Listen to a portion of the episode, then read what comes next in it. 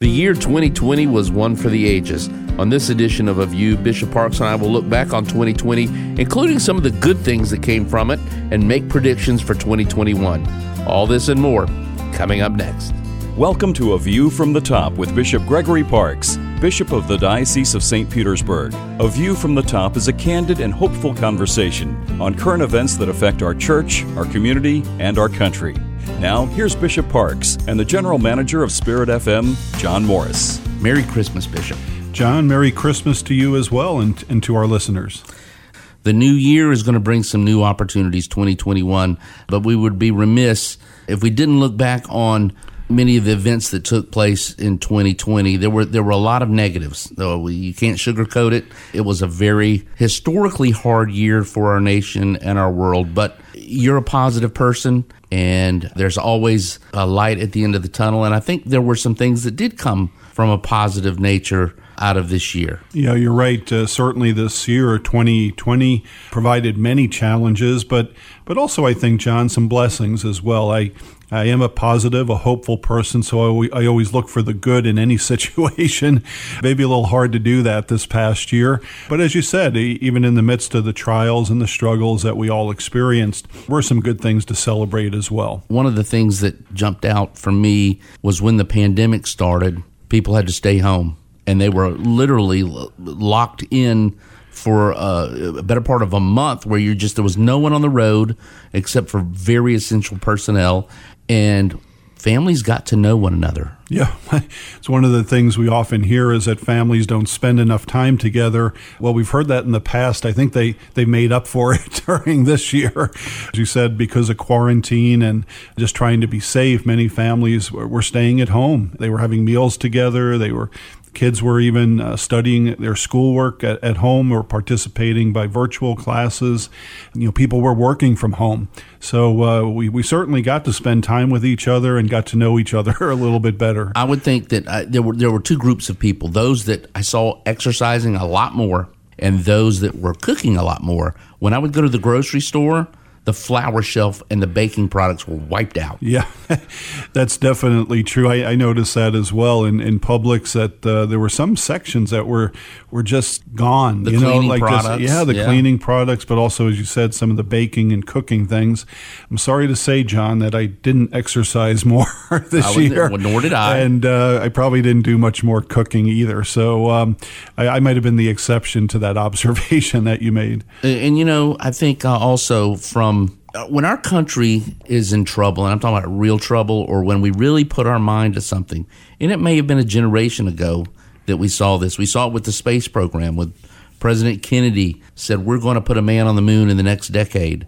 We were put to the test with this pandemic, and we're going to create a vaccine within a year that will hopefully solve these problems and put an end to the scourge.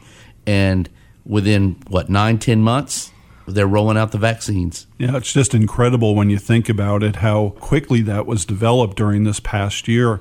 I guess I didn't really pay attention to previous vaccines that were developed but I guess they would typically take uh, even up to several years. Longitudinal to, studies, yeah. So, so, and then with a, a, very large test group, people enrolled in the in the testing period.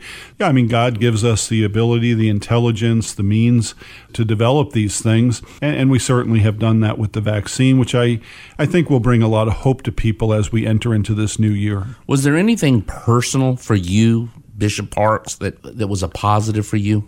Well, a uh, couple things. I mean, some good things happened during this last year. Of course, uh, my brother Stephen was ordained a bishop uh, right. for the Diocese of Savannah, so that was a was a great joy for me personally to be part of that, as well as uh, Bishop Toups, a priest of our diocese, is now the bishop of Beaumont, Texas. So those were certainly two joys during this year. One of the positives for me was because a lot of our masses were live streamed.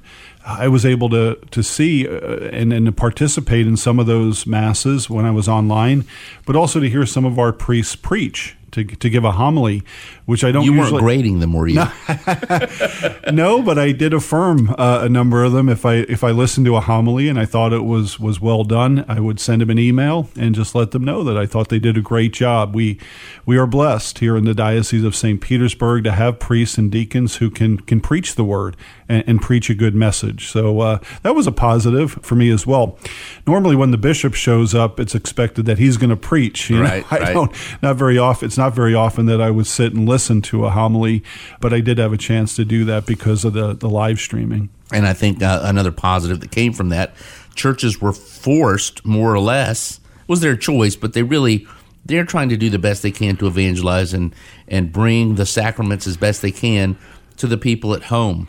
And they had to learn on the fly not only sound systems but now video and streaming things that they're not used to. And you know it may have even gotten a few of the younger generation involved in technologies at the parish.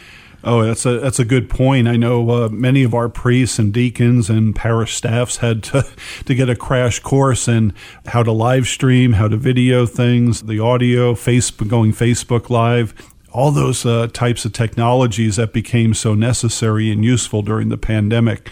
So we, we definitely upped our game in terms of the use of technology, and and that's a good thing. I hope that we'll continue to use the, the, the social media and the technology available to us to spread God's word and, and to touch people through the uh, through the sacraments. Now, having said that, there's no substitute for going to mass in person and being with each other and praying together and receiving the Eucharist together. But in the absence of that, we did the best that we could. We also learned a lot of people know how to use Amazon or PayPal and buy things online. But for Catholics, many didn't understand the role of electronic giving. And people learn that quickly, and parishes learned how to get the word out quickly about that. Yeah, all of our parishes, I believe, offer online giving options. So if you're not able to come to Mass or you're away for the weekend, you can still tithe or, or give your gift of stewardship, financial stewardship to your parish community to support them and to support the ministry there. So um, you can always go to their websites or even our diocesan website has a list of parishes that offer online giving. And I would be remiss, John, if I if I didn't thank the faithful for their generosity and support. Even though they weren't able to come to Mass for a period of months, they still continued to support the church and and our ministry and as we've talked about before, even during the pandemic, there was even greater need for charity. So, whether it be at the parish level or through our diocesan Catholic charities, uh, we saw a great financial need. And, and people stepped up and they helped to support that need by their financial assistance. So, I'm very grateful for that. A lot of people lost jobs, uh, many were furloughed, took cuts in pay. As you said, the people really stepped up here locally, but the diocese also stepped up we had a record number of hurricanes and named storms, and some that were hit our neighbors. We were very fortunate here in the Tampa Bay area to dodge some bullets, but the people stepped up and helped uh, our neighbors. Always, John. The, our, our people are so generous to those who are in need, to those who face natural disasters, devastating storms, floods, and, and as a diocese, we've been able to be generous with other dioceses that have suffered uh, damage and financial need. And again, that's uh, thanks to our people who contribute to our disaster relief fund that enables me as the bishop to, to offer that assistance to those who are uh, most in need. She said it was a record year. We even went into the Greek alphabet and almost name. ran out and, there. And I, I don't ever remember that happening. Yeah. Uh, so it was an unusual year, but praise be to God, our diocese, our, our local area here was spared any significant storms. I think we had the one tropical storm that came through kind of late in the season. Right. And that was uh, wasn't too bad. It did cause some damage, but but nothing significant. Yeah. Thanks be to God. Amen to that. One of the things that's a fruit of the Spirit is patience. And I think that's something that we also learned to be patient with each other, at least the best that we could. And uh, sometimes that, that patience was tried. But one of the joys that you mentioned a moment ago was the ordination and installation of two bishops, your brother and uh, Monsignor David Toups to Beaumont. But we also had to postpone the ordination of three men and that had to be a trial of patience for them as well. it sure did. They were very patient. They were supposed to be ordained priests back in the middle of May, But because of COVID and the concerns with, with health, we had to postpone that and finally settled on August 15th as the date of ordination. It was a, a day of joy for our diocese as we ordained three new priests, three very good priests Father Connor Penn, Father Drew Woodkey, and, and Father Josh Bertrand.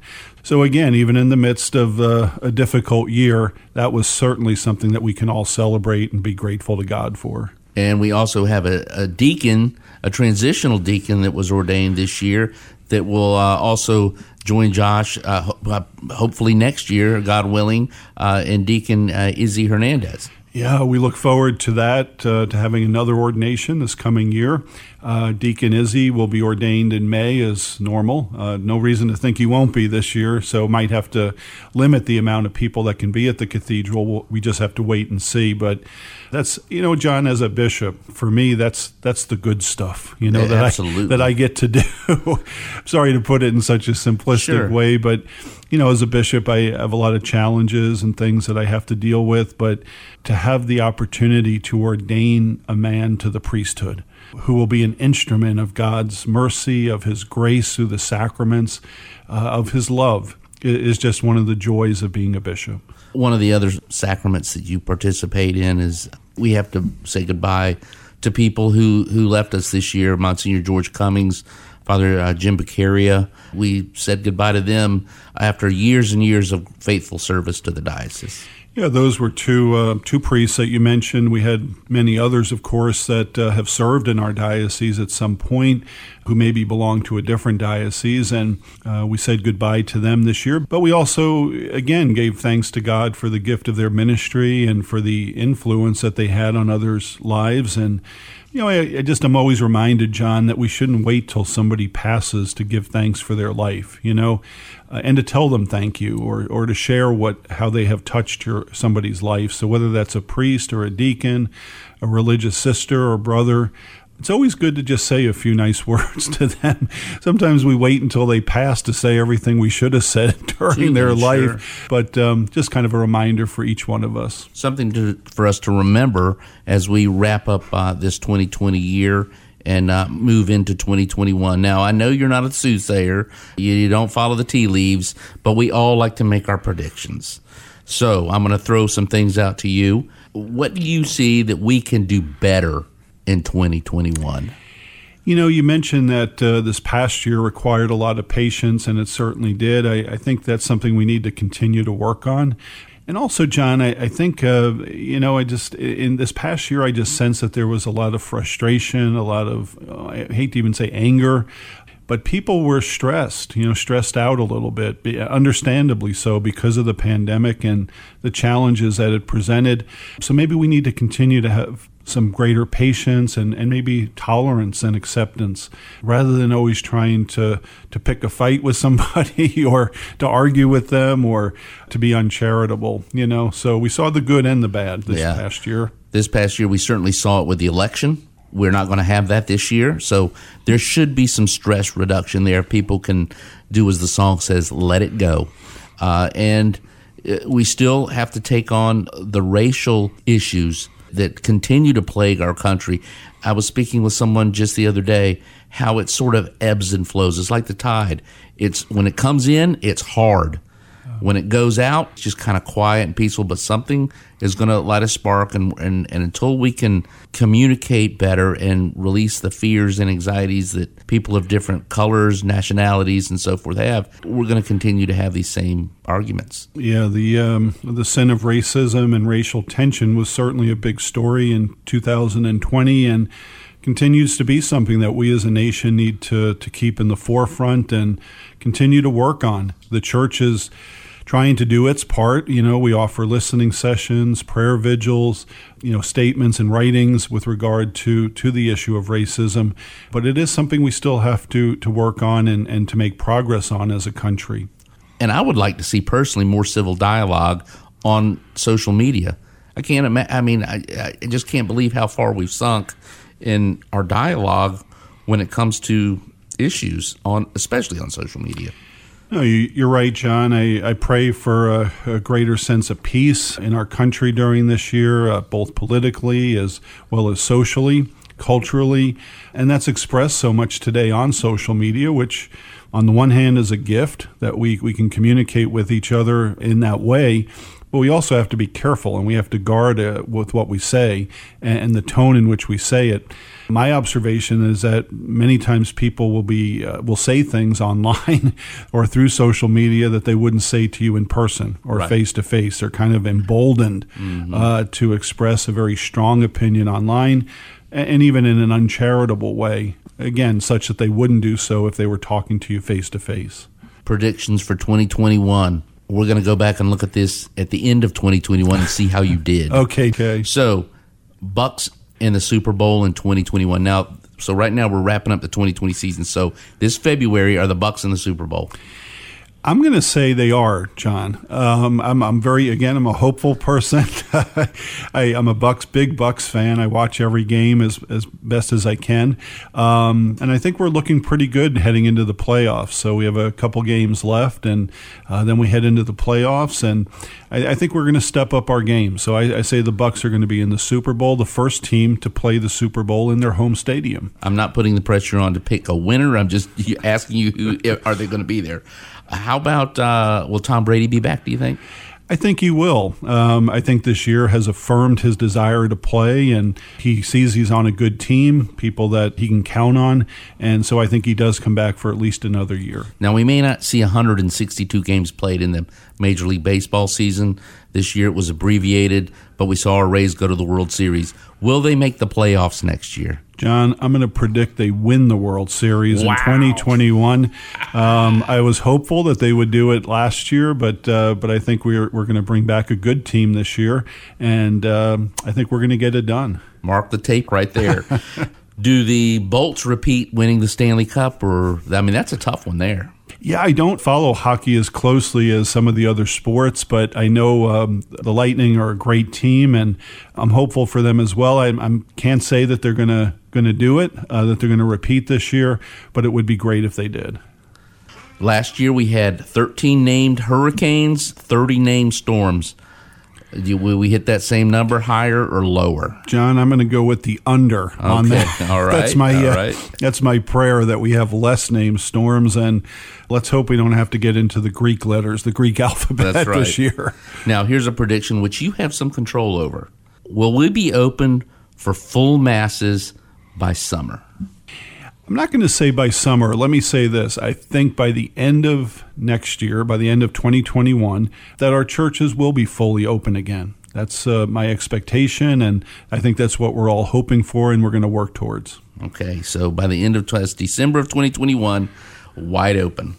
Number of seminarians entering next year. How many do you think that will we will be signing up to, to enter seminary next fall? Well, just as a reminder, this year, 2020, we accepted seven new men to begin their seminary studies.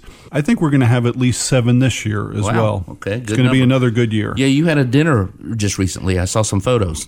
I did. Um, had dinner with our current seminarians, and then the next day we had a retreat at Bethany Center for young men ages 15 and, and up who are thinking or discerning possibly a, a call to the priesthood. So, um, and we had, I, I, wouldn't say we had at least 20 there for okay. the, for the retreat, uh, all good men, and, and hopefully some of them will enter. Yeah, even if you get two or three, that's a, a pretty good number out of that group. The Pope is slated to go to Iraq this spring. Does he make the trip? I think he does. He hasn't been doing a lot of public events. Uh, if you've watched anything from the Vatican, from St. Peter's, uh, they're really not using the main altar there at the moment. They're using the uh, altar of the chair, as it's called, with very limited, very small crowds. But I think under the right circumstances and with some protocols, he could still make that trip. Will you be meeting with your brother in Baltimore next November?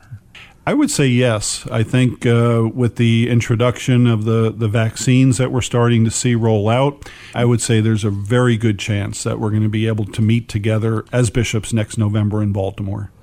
Well, as we wrap up this end of the year show, Bishop, would you lead our faithful in a prayer that 2021 may be one of peace, uh, of love, and um, of God's rule in our lives? So, God our Father, as we close out this year and enter into a brand new year. We invoke your blessing upon each one of us, upon us as individuals, as families, as a country, as a church, as a world. We ask that your Spirit may, as always, continue to lead and guide us, that in all things we may do your will, and in doing your will we may give glory and praise to you. And we ask this through Christ our Lord. Amen. And may Almighty God bless you, the Father, and the Son, and the Holy Spirit. Amen. Happy New Year, everyone. For more with Bishop Parkes, including past programs, his social media accounts, and ways to subscribe to this podcast, visit dosp.org/bishop. A View from the Top is a production of Spirit FM 90.5 and the Communications Office of the Catholic Diocese of St. Petersburg. A View from the Top is made possible by the annual Pastoral Appeal and listeners like you. Thank you for your support.